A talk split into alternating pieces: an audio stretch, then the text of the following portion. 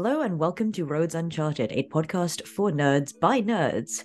Last time we visited the hospital and Eight did some very impressive magic with some very beautiful butterflies.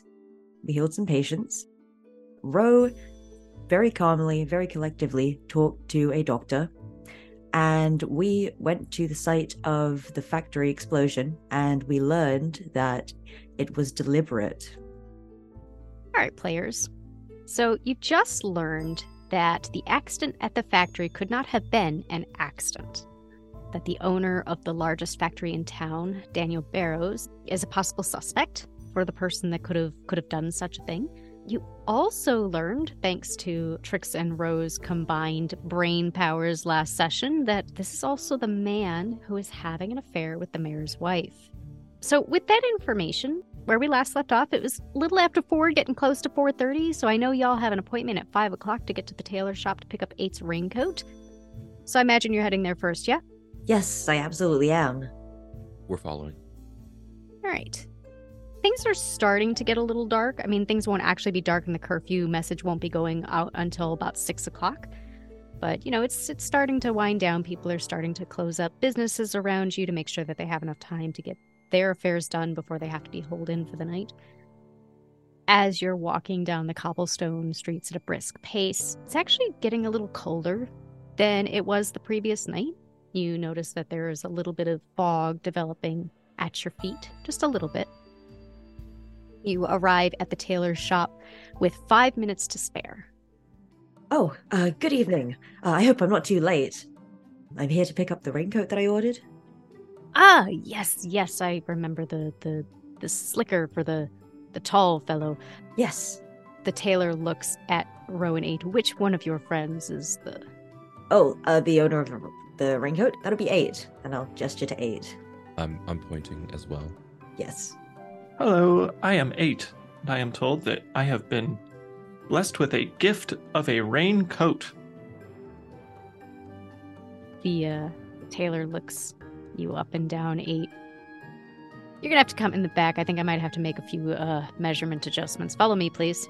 And the tailor walks into a back room behind a curtain.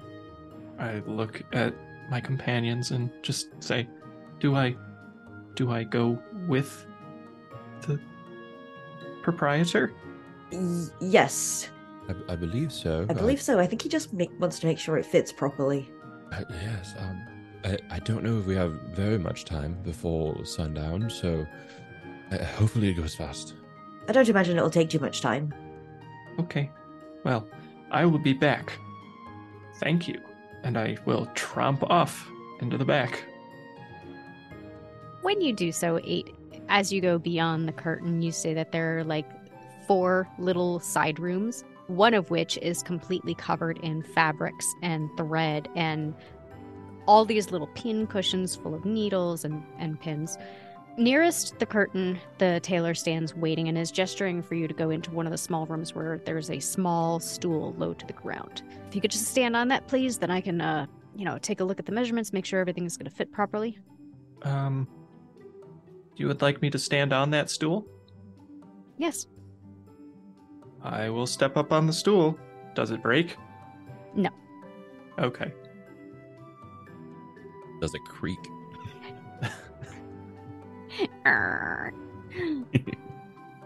the tailor takes a couple minutes, does a few extra measurements, and then turns and grabs a large piece of fabric that looks to have not really a sheen to it, but it apparently like well, maybe sheen is a good word for it.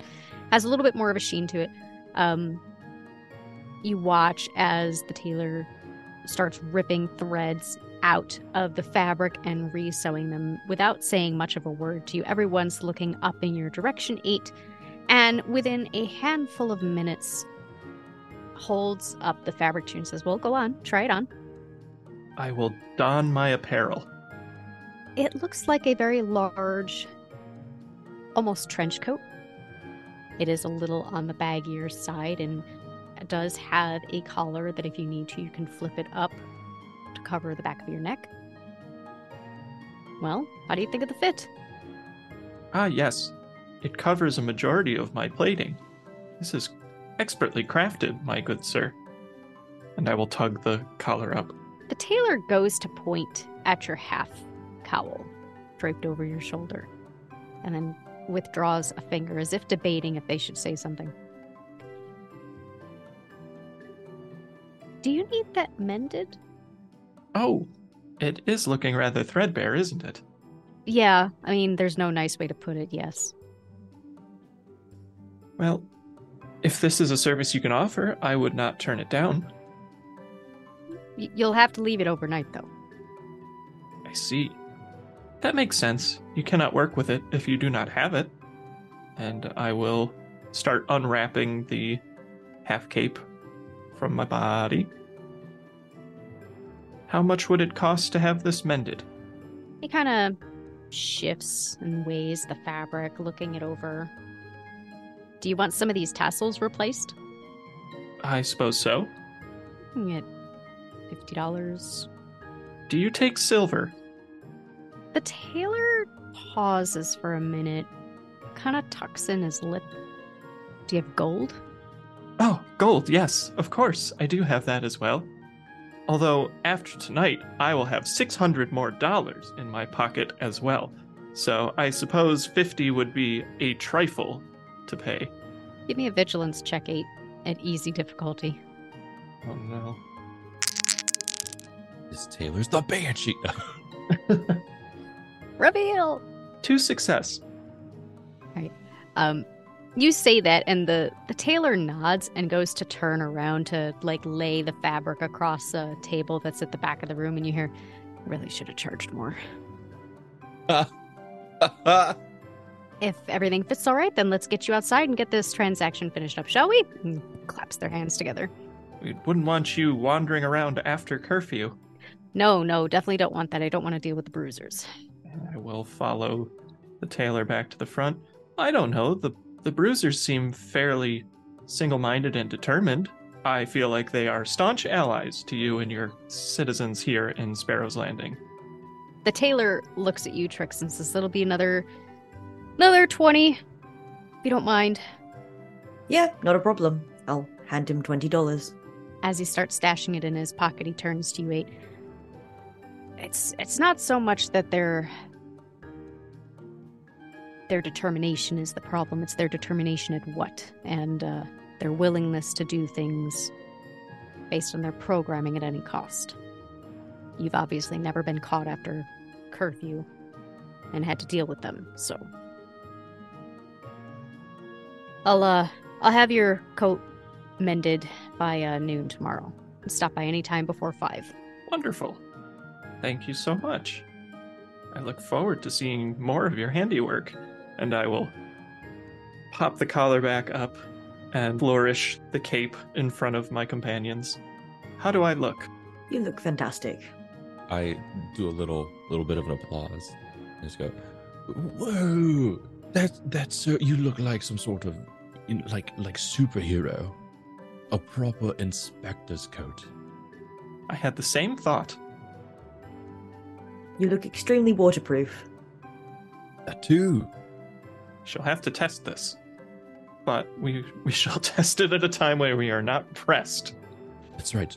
I was thinking we should go to. I'll look over at the tailor, if seeing if they're paying attention. Barrow's place, and um, see if if he is truly connected to this evening problem Sparrow's Landing is having. Sounds good. We can go in the same way we went last time. Then we confront him. Oh, all right. That works too.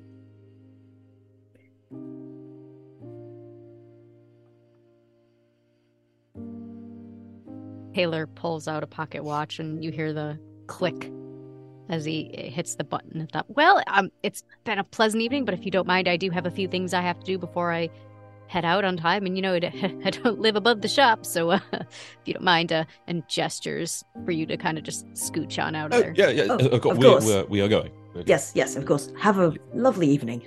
You too. Yes. Thank you very much for the business. I'll see you tomorrow. Good night. We leave. Soon as you're out, the door slams and you hear a very heavy deadbolt, and all the curtains that block the windows are shut. Okay. Reasonable, given the situation. I I know, like given the situation, it's reasonable, but this tailor is just weirdly shifty to me. I don't know why. I can't explain it, but like like everything that they're doing is on point and on par with the situation. But I just I do not trust this tailor. There's something Oh no, going what have on. I done to you, Kappa, that now you aren't trusting NPCs? It's not that I don't try. I- I just think I just think there's something more here that could something that could be more here if this was a, was a different campaign. I mean, who's to say it isn't? Okay, Who you knows? can't you can't say that. After, I can, I can totally after say your it. previous statement and expect me to be okay. Wait, is this a new campaign?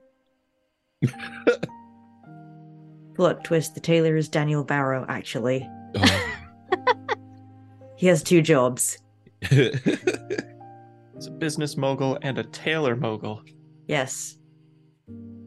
I think I think as we as we're like walking out and like trying to get our bearings.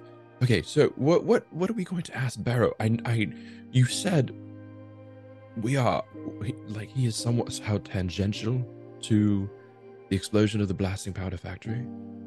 Yes, uh, because he owns the rival factory in town. Okay, so that that makes sense. He he wouldn't want a a another place out com- uh, competing with him and out Bad for business.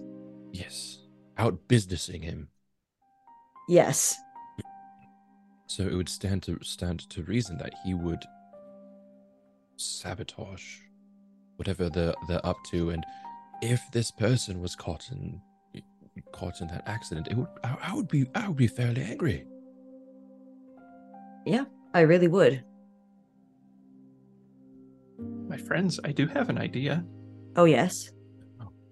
The two of you can have a conversation with Mr. Barrows regarding the merits of blasting powder and how it might affect his business. You might turn the discussion to the catastrophe that occurred, and while you do so, I might read his brain thoughts. Oh, you can do that? Yes. Have I seen this before? I know it's happened before around you. I'm trying to think if Eight has explained what it is. When you were dealing with Aaron Vess in Azara, Yes. Eight did compel Aaron to prostrate himself, so you've at least seen that. Okay. I, I I probably just chalk it up to some magic stuff. Yeah, yeah. That that seems reasonable. When Trix asks, "You can do that," I I, I I just go, "It's part of eight's magic." Oh. Does it involve butterflies also? This one does not, sadly. Alright. I can simply read the surface thoughts and emotions of creatures of my choice. That is extremely useful. So we turn the conversation to that topic. Eight, you will read Barrow's mind and and tr- try and see what sort of ghastly secrets he's hiding. How are we going to convince him to have a con- this conversation with us? Well, we could. We could either pretend to be big fans of his, or we could pretend to be prospective factory workers. I don't know. The issue that I'm running into is this is going to be during curfew hours, most likely, given just I'm looking at the sky, given the time of day. He might not want to talk to anyone, let alone let people stay over until the morning. Yes. Do we go in fast and hard and just be play hardball? Yes. Which is uh partially why I suggested we simply go in the way we did before and, you know, rummage around and such like. But I also understand that there are merits to direct confrontation. I mean, hmm, Friend Trix, nonetheless, even if you yes, do you suggest we take Daniel Barrows hostage? well, I mean, you know, given the situation, I, I actually don't imagine that the mayor would be too upset about that. For personal reasons. With your new raincoat, you could look very imposing. We could take it off and just wrap it around him, and then he won't be able to yell for help. I don't know. It's a multi purpose raincoat. Okay. So we go in. We say, You, Daniel Barrows, have committed wrongs against Sparrow's Landing. What's up with blasting powder? And then he will start talking about it. Eight, you're going to read his mind, and we're going to get all of the information that we need. And then that will help us stop the Banshee. He will apologize, and the Banshee will be like, Oh, I, the, the person apologized, and I don't need to be so angry anymore. I. Mm, I somehow doubt that he will be remorseful.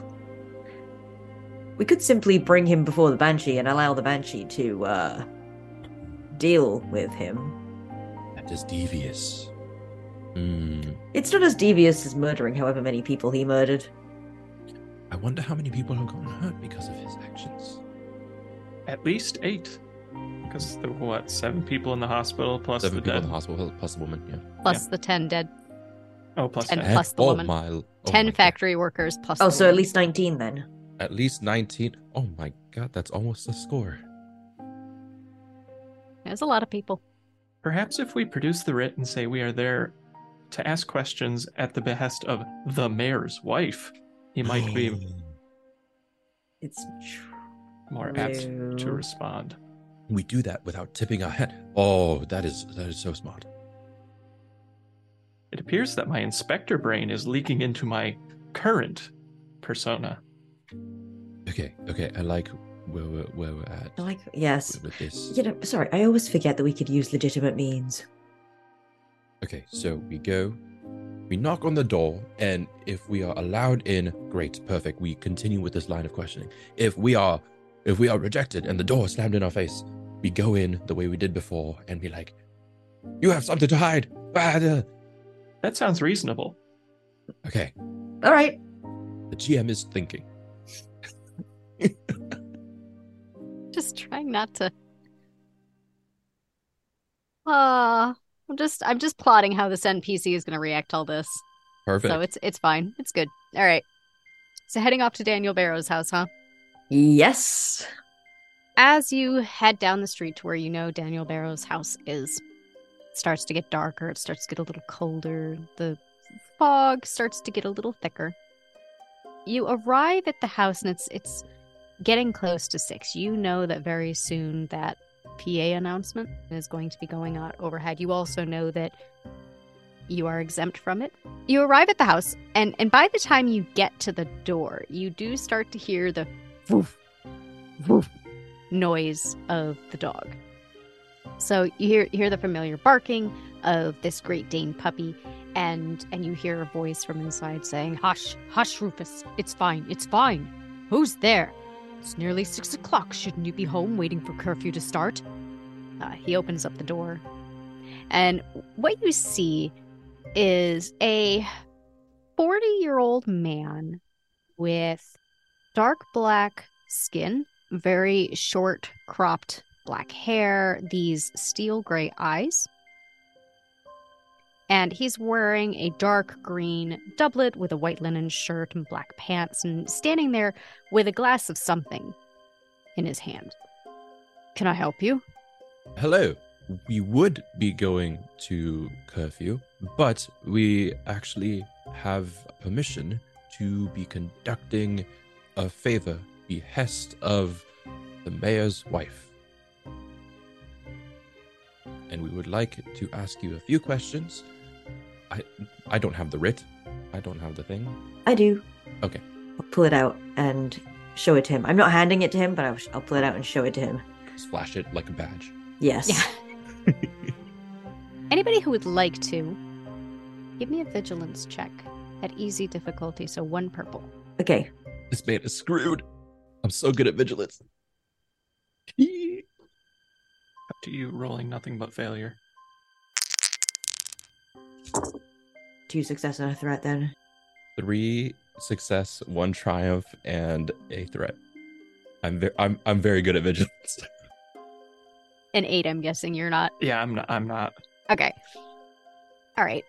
So both of you notice when you say the mayor's wife that the very barest movement, a twitch of his lips, almost as if he was going to smile and then realized what he was doing. As far as the threat, um, the puppy, this Great Dane puppy, comes barreling past him and like leaps up onto you, Trix, and starts licking your face and snuffling all your pockets. Oh. Uh, I, I'm so. Rufus! Rufus, get down! I am so sorry. He normally doesn't do that to strangers. Ha- have we met before? oh no, uh, never. I mean, I have been carrying around some tasty food. It might be that. I'll pat him on the head. Hmm. Rufus, get back. Get back, boy. Ro, what would you like to use your triumph for? Oh, he thinks that we are some sort of like not necessarily like a like a candygram or something, but like some some weird present sent over from the mayor's wife, and he'll like think it's some sort of like fun game or something. He will invite us in, and he'll play along for a little uh, with with the questions, and for a while before he realizes that we are not here to be part of their weird shenanigans. Okay, so mechanically successfully conceal your true goal in the encounter. Yes. All right, all right, yeah. I like that. I like that, yeah. Once the dog is kind of contained, he opens up the secondary door, the, the like the glass door, and holds it open for the group of you and says, "Well, please come come on in." as he lets us in and he turns around i look over at eight and trix just kind of excited it's working it's working I was going to say I exchange uh, th- a glance at Ro, and I and I just look at, at him, and I'm as if to say, "Can't believe that worked. Let's keep going." You know you're good when you can impress the independent contractor, the career independent contractor. Daniel Barrows closes both of the doors. You hear the, the nice wood doors shut. Trick, seeing this place in the daylight, you definitely understand that this guy clearly has some money. I mean, it's nice wood finishes, like very tasteful, elegant furniture, wall decorations and knickknacks and everything all over the place. You can see just on the other side of the building, you can see, oh, look, there's that study that I broke into. Yeah, it's. Mm-hmm. Yes. Arrows gestures for the group of you to head to your left and take a seat on some of the couches that are arranged in the in like a, essentially a parlor. Can I offer you anything to drink, anything to eat? Oh. Do you perchance have tea? He thinks for a moment. I I think I might have some. Yes, yes. Um, give me just a few moments. I gotta go put on some water. He heads towards the back room. when he leaves i'm just looking around does it look like he lives alone or is is does someone else live here or, or something i'm just trying to try, trying to gauge just how scandalous this whole situation is You know, it kind of reads bachelor pad, okay like wealthy, tasteful bachelor pad. got Does it he have any uh, tokens or mementos that might have perhaps been left by the mayor's wife? Uh, her name, I believe, was Vivienne. Mm-hmm. All right. Well, uh, how actively are you looking for this? Are you just like scanning the room, or are you gonna like?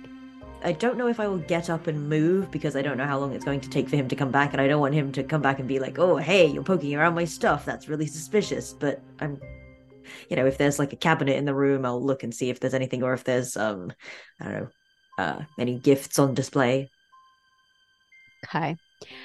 I'll say if you're not really going to be getting up and moving things around and you're just really like giving a good eye around the room, um give me a perception check. Let's see. You're you're pretty good at your job, so let's make it easy.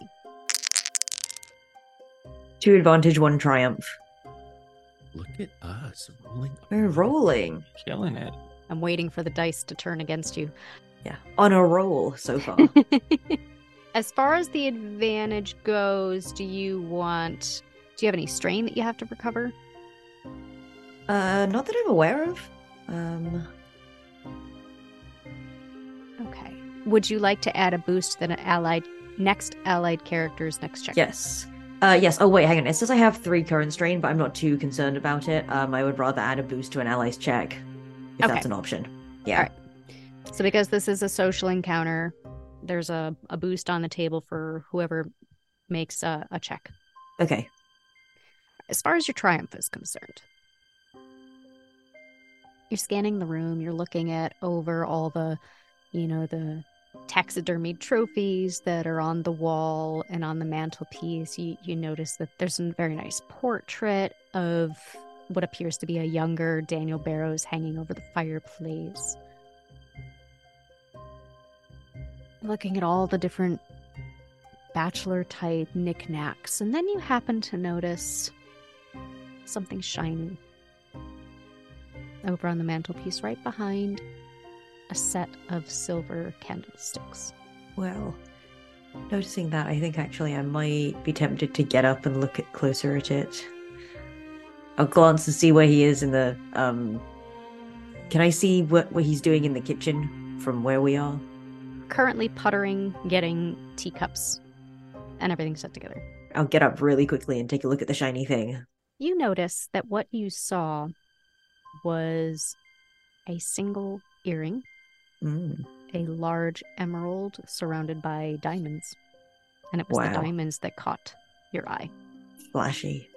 And it seems to have been placed in such a way that perhaps it was a if I put this here, I'll remember to give it to someone. Hmm. It's just one single earring. Correct. All right. I'll leave it there for now. I'll go back to where I was sitting. From the sounds of everything in the kitchen, it sounds like perhaps you might have a couple more minutes on your hands. Is there anything the group of you are discussing? So we're we're just going to uh, entertain him, and uh, we could ask him to uh, regale us about black powder, and then be and then switch the topic of conversation to say something like, "Oh, shame about what happened in the black powder blasting factory, the, the blasting powder factory." He seemed very, very cooperative when we mentioned Vivian's name. Maybe we we start with that, and then and then we turn the conversation into like what you said, Yes, and then all the while, eight, you are doing your thing, and and and trying to see what else, what other thoughts. Maybe perhaps don't don't don't read his mind when when it's obvious that he's thinking about Vivian. Maybe don't do that. How will I know when he is thinking about Vivienne if I am not reading his mind?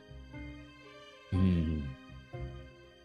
perhaps uh, you can start reading his mind when we change the topic of conversation to blasting powder. Perhaps. especially if he he's he seems to have a sudden shift in emotion. At the very least, maybe maybe Trix, maybe you and I could give a secret signal to eight. You know, like, like pull on your ear or cough three times in weird succession. Ah, I was going to go with a head tilt or something slightly more subtle.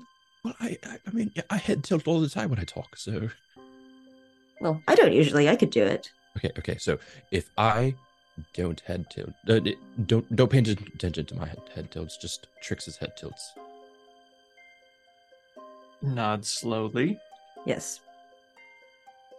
Uh, so eight. When you were reading his thoughts, you can be undetected. Yes, Okay. That's a very useful ability. I have used it in several investigations so far. It has not steered us wrong. Do I know if there are laws here about reading people's thoughts? I'd say that considering magic is pretty rare in Valcora, there aren't, for the most part, at least in the areas that you've traveled, laws regarding magic. Okay, in which case, yeah, that's fine. I'm honestly just hoping that once the mayor finds out about this affair, that he has every reason to nail this guy. okay so we got a signal we've got a we got a we got a path of questioning Yeah, we have a plan, and we'll have a cup of tea imminently. yeah Speaking of which, Let's socialize this encounter. yes Did he bring us snacks also, even though we didn't request any? Because he said, "Do you want anything to eat or drink?" And I said tea, and then he left. Because straight up, like I am going to try and uh eat and drink as much of this man's food and drink as, as I can because he's because he is wealthy. i love can't- this I can't say I blame you. I would I would It's totally do so the same good. thing. Yeah, you're chugging the tea yeah. I'm gonna be drinking this tea, and I hope that he brings us biscuits or something. Mm. That'd be great. Trix is gonna have to pee so bad after this meeting. It's fine. So, real quick, just for the audience's benefit, as a reminder, social encounters in Genesys work very similar to combat encounters, where individuals are actually able to take turns and try to affect the scene. So, there will be so, um, rolling and, and things like that. So, and it is going to be taking a turn order bear that in mind as we move forward. Now, when Daniel Barrows comes back into the room, he is carrying a very nice wooden tray with several teacups, a nice tea kettle. He sets everything down on the table. You see that also on the wooden tray is a plate of different types of cookies. You've got like some almond paste, you've got the little cherry sandwich cookies, you've got some some harder cookies kind of similar to a biscotti. He turns to the group of. Uh, does anybody want milk in their tea? No, thank you. Lemon? Oh, yes, please. I will try the lemon. Barrows takes uh, little silver tongs and lifts up a slice of lemon and puts it in each of the two teacups and proceeds to pour out the tea onto the lemon, very gently placing a spoon into each cup and hands it off to you. It turns to you. And and for you, would, would you care for either milk or lemon? I would care for just lemon, please. Barrows does the same to you and uh, lifts up the plate of cookies and sets it out on the table and removes the tray off to the side so that it's not cluttering up the table. Takes a seat in a very fine looking uh, leather chair. Rufus sitting very comfortably at his feet. All right. So, uh, what what exactly did you need to talk about? Well, um, Vivian tells us that um, you are a very successful uh, business mogul specializing in in materials. Ro, give me a deception check. Oh hell yeah! Where is my cunning? Give it to me at two purple, one red. Okay, that's not. That's actually uh, pretty good. It's four threat and one success. Wow. Yeah, hella threat. So here's what I'm gonna say what this looks like. Oh, my! Already. You say this to Daniel Barrows, Mhm. and he leans back in the leather chair and puts his elbows on each armrest, puts his fingertips kind of at a steeple in front of himself, and he says, "Mm-hmm." Uh, Vivienne, you said, mention this. I nod. Mm-hmm. Vivienne is very aware of what I do for a living. I, I doubt she would call it merely materials. So while I do believe you are here to question me, let's maybe reveal our true reason for why you're here. Holy shit! Oh my god! Already? Called out. Instantly, I will just say, We are investors.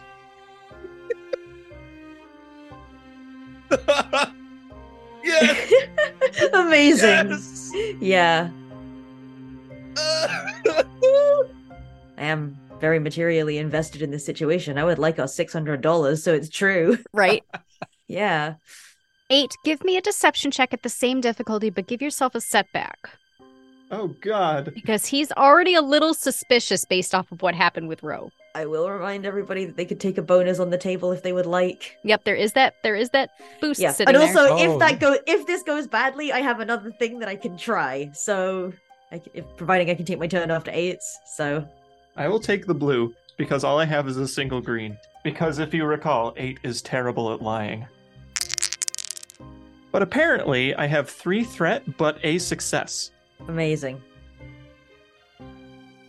Ooh, I'm still gonna do the thing on my turn. What a what a weird like just all the threat coming in at us, but like we're still successful. Against all odds, we're doing great. All right. So take take one strain for your other two threat. I'm going to take a boost for the next check that Daniel Barrows gets to do. Oh no. Oh, sick. He's going to look at you eight and just say, "And what pray tell are you investing?" My lenses shift left and right for a moment. And I just say, M- money?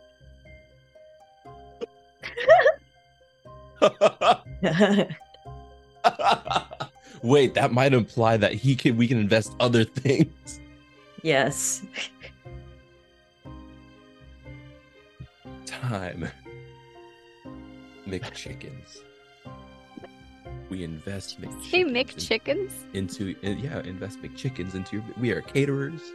All right, How here's would you like to break into the chicken nugget arena? Yeah, try these nuggets. They're a blast. Ha ha. oh, ha. my god! Oh my god!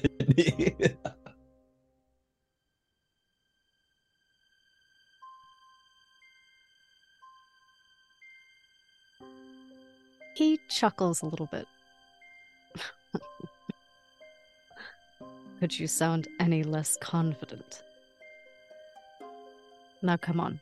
Either uh, come out with what you're really doing here, or you can leave my establishment forthwith. oh, I love this. Oh my god! Uh, I'm going to drink my tea at a fast pace to make sure I drink it all in case he kicks us out.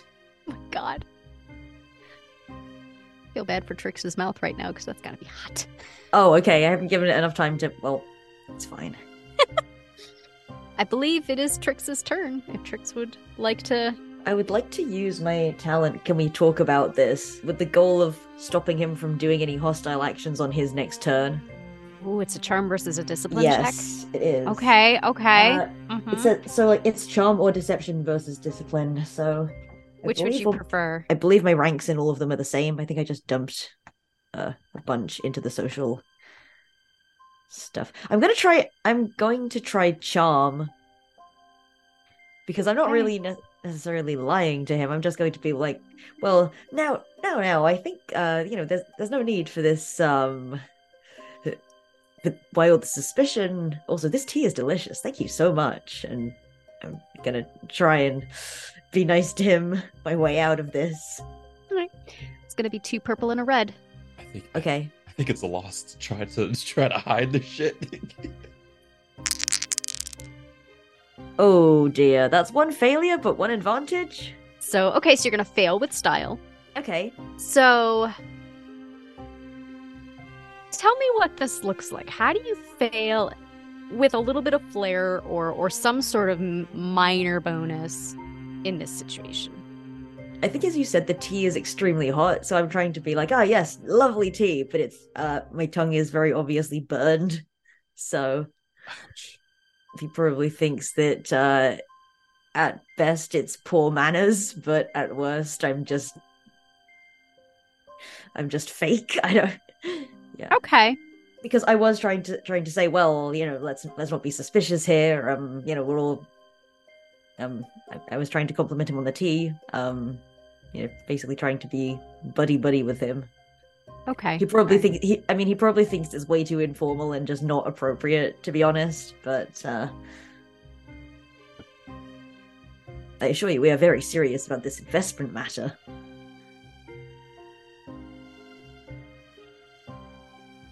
As you reach for your third cookie, very Yes. serious about it. Mm. Yeah, very serious. And I just take and, and, and I take a bite out of it, and we have we have money. Mhm. yeah. Oh, So, this is good. Mm, Su- big, super- big, big money. Th- These are good. Where'd you get these? I mean, I get these all the time. so you did have an advantage. yes. So, all right. So you're trying to compliment Daniel Barrows. You're trying to soothe the situation. You gulp Yes. down your tea. It is way too hot. You you burn your your mouth. So you of course your immediate reaction is to set down the teacup and and to kind yes. of ha ha. Um, Actually, I mean, I don't think I do that, but I do shove a cookie in there Yeah. and try and yeah. shoving a cookie in your mouth to kind of like get rid of some of that that that burning feeling. Mhm. Um, I'll say with your advantage, when you do this, you notice that he starts to sweat a little bit. Like just a little sweat drop on his left temple. yeah. Okay. In that case, knowing that we are at risk of imminently being kicked out, I will do the head tilt thing and get eight to read his thunks. Yes. Now, before eight gets to do that, Daniel Barrows actually gets a turn. Okay, Um, that's fine, but uh, eight can do that on their next turn. Yeah. But hopefully, so Yeah, I guess it means that he can be hostile because I failed, but that's okay. Okay.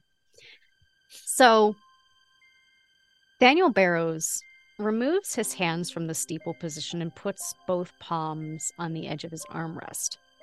And he stands up and, and puts himself in a position where he's trying to tower over you. Now, he's not a very tall man, he's kind of average height. Um, but he's doing his best to look imposing, as he says. Mhm. What did she really send you over here for? And he's going to try to coerce the group of you. Ooh. Ooh. I would like to use my ability Clever Retort once per encounter add an automatic two threat to a character's social interaction. Oh. And Okay, the- yeah. and and the way this looks um is what do you think she sent us here for? Just just in just in response. Uh, from what I understand that's how Clever Retort works. Sure. Why not? I I like it. I like that very much. All right. So as far as his difficulty goes, so he's gonna get out of automatic two. You said threat. Two threat. hmm Okay. Who has the highest willpower among the group of you? Uh, willpower. I have two. Four. Beats my three. Four. And then who has the highest ranks in discipline? I have one rank in discipline. I have three. Three ranks in discipline. Yeah. Holy moly. All right. So just for the audiences um, and the players, we have two yellow, a green, three red, one purple, and that blue die that I got. So let's see how this works out for you, huh? Actually, you know what? I'm going to spend a story point and make that last green a yellow. Nice. Spicy. So now there are four story points in the player pool. Ooh. This looks fun. When Daniel Barrows stands up and says this, trying to make himself look imposing, that is when Rufus, despite being a puppy, well, still a 60 pound, 3 foot tall dog, stands up and begins to bare their teeth, and the back of their neck bristles, and you hear a low rumbling grrr. So it is up to you players to do with as you will. He is going to take some strain because of those two threats. Actually, you know what? I take that back. He's not going to take strain. Y'all will get a boost die for your next check because one of the one of the things in a social encounter is that if you have two threat that are generated, you can add a boost to the targeted character's next check. So because he was targeting all three of you, I'll give you a boost, and whoever's going to go, which I think is going to be eight be- based on the It's- I think it's discussion. eight. Yes. Okay, I'm eight will get a that eight can do a big, big thonk detect. Well, I don't need to roll dice for that, luckily. Okay, so then whoever else wants it can have it. I like this because even if we get kicked out, we get some information. We get something. Yeah. I just need to spend a story point to trigger my heroic ability, which is the psychic scan. Done. And as he's standing up, trying to look imposing, I should mention I never sat down. so I've just been standing as well.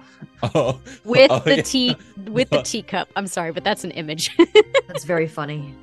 I've just got the cup cradled in one hand, and I will take a sip, my one finger extended. And as I do so, I just look at him, and my eyes would shift from their violet color to translucent as I feel the strange waves of energy coming off of my brain, well, my cranium, and I settle that focus onto his skull and um, just kind of get a sense of what he's thinking and what his surface emotions are.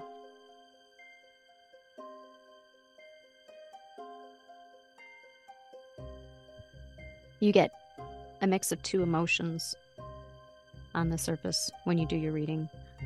Uh, the first is a wave of anger that he would, you know, welcome you into his home and then you would lie to him.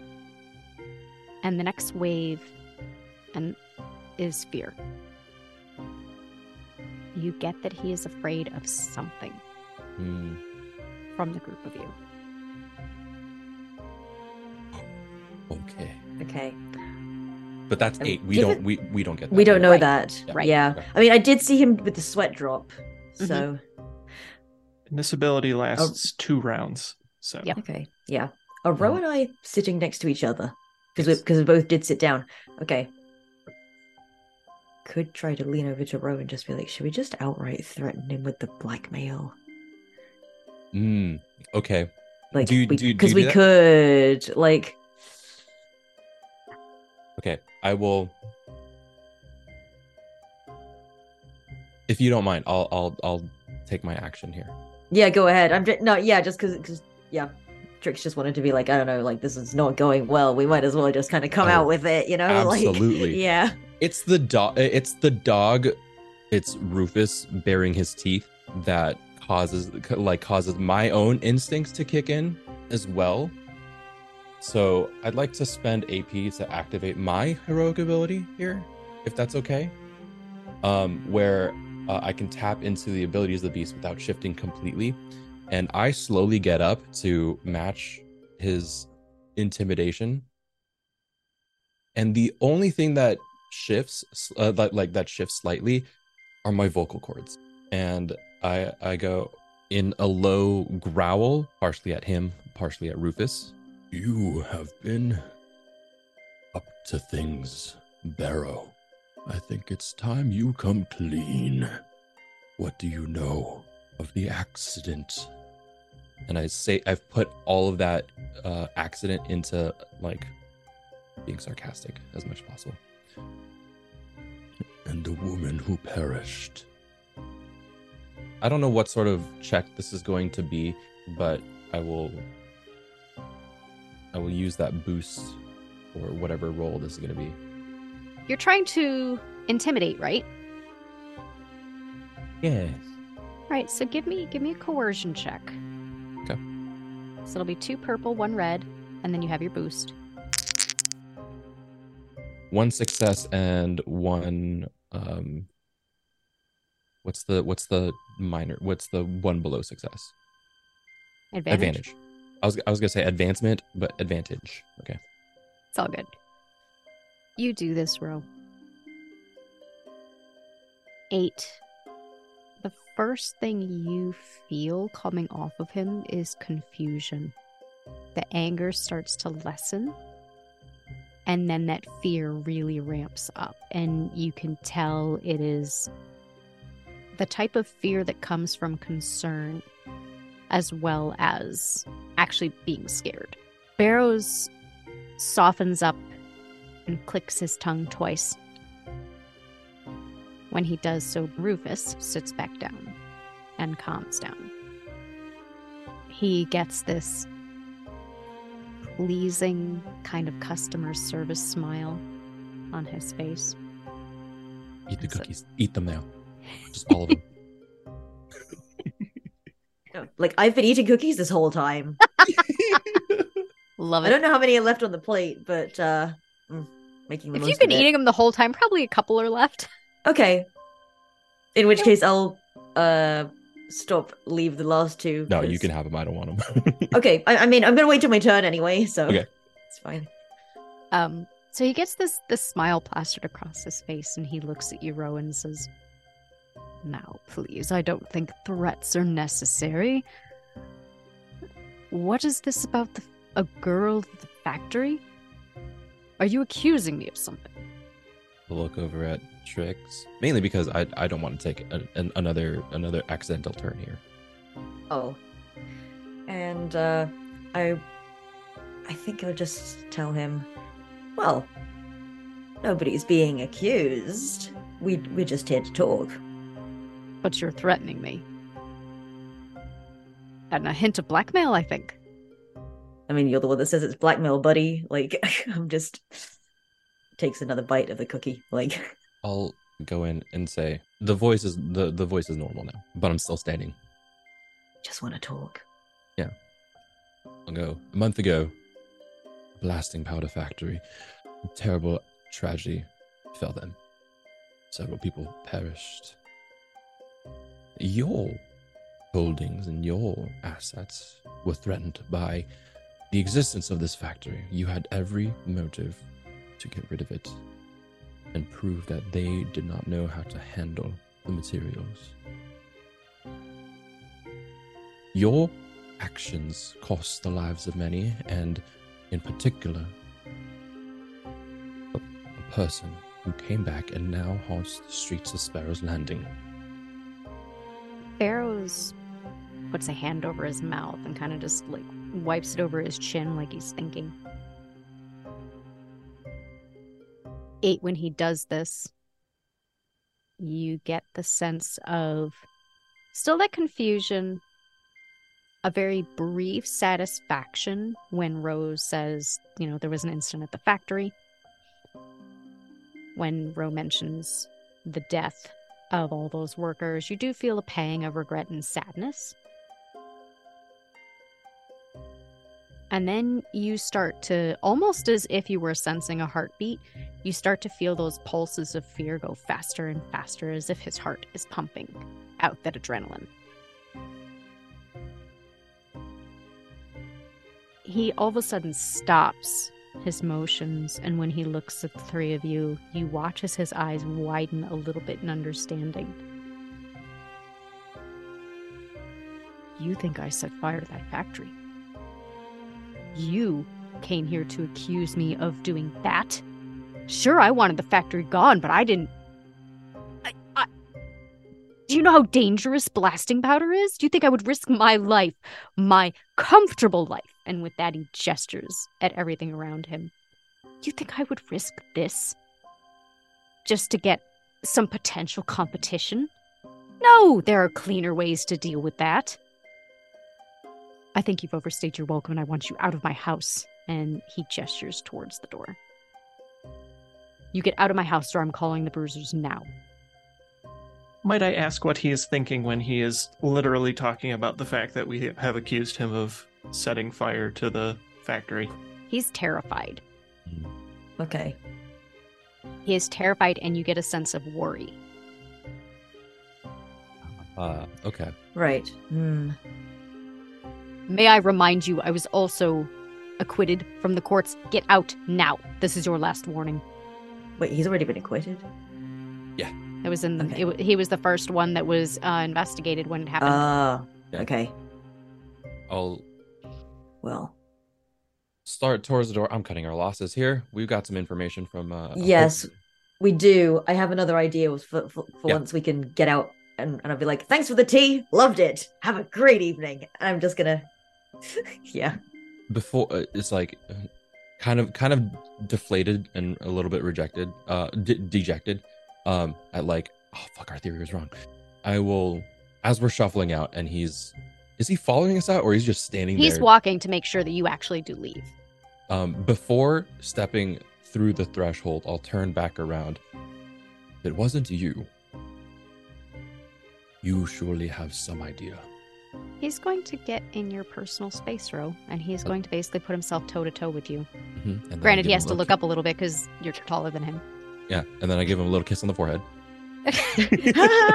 do you really? no Okay. I, was, I mean, hey, that's it's not going to knock it if that was your choice. Yeah, yeah, your choice. I got you. I got you. So he gets up in your personal space row and he looks up at you and says, All I know is that what happened to that factory and those people is a tragedy.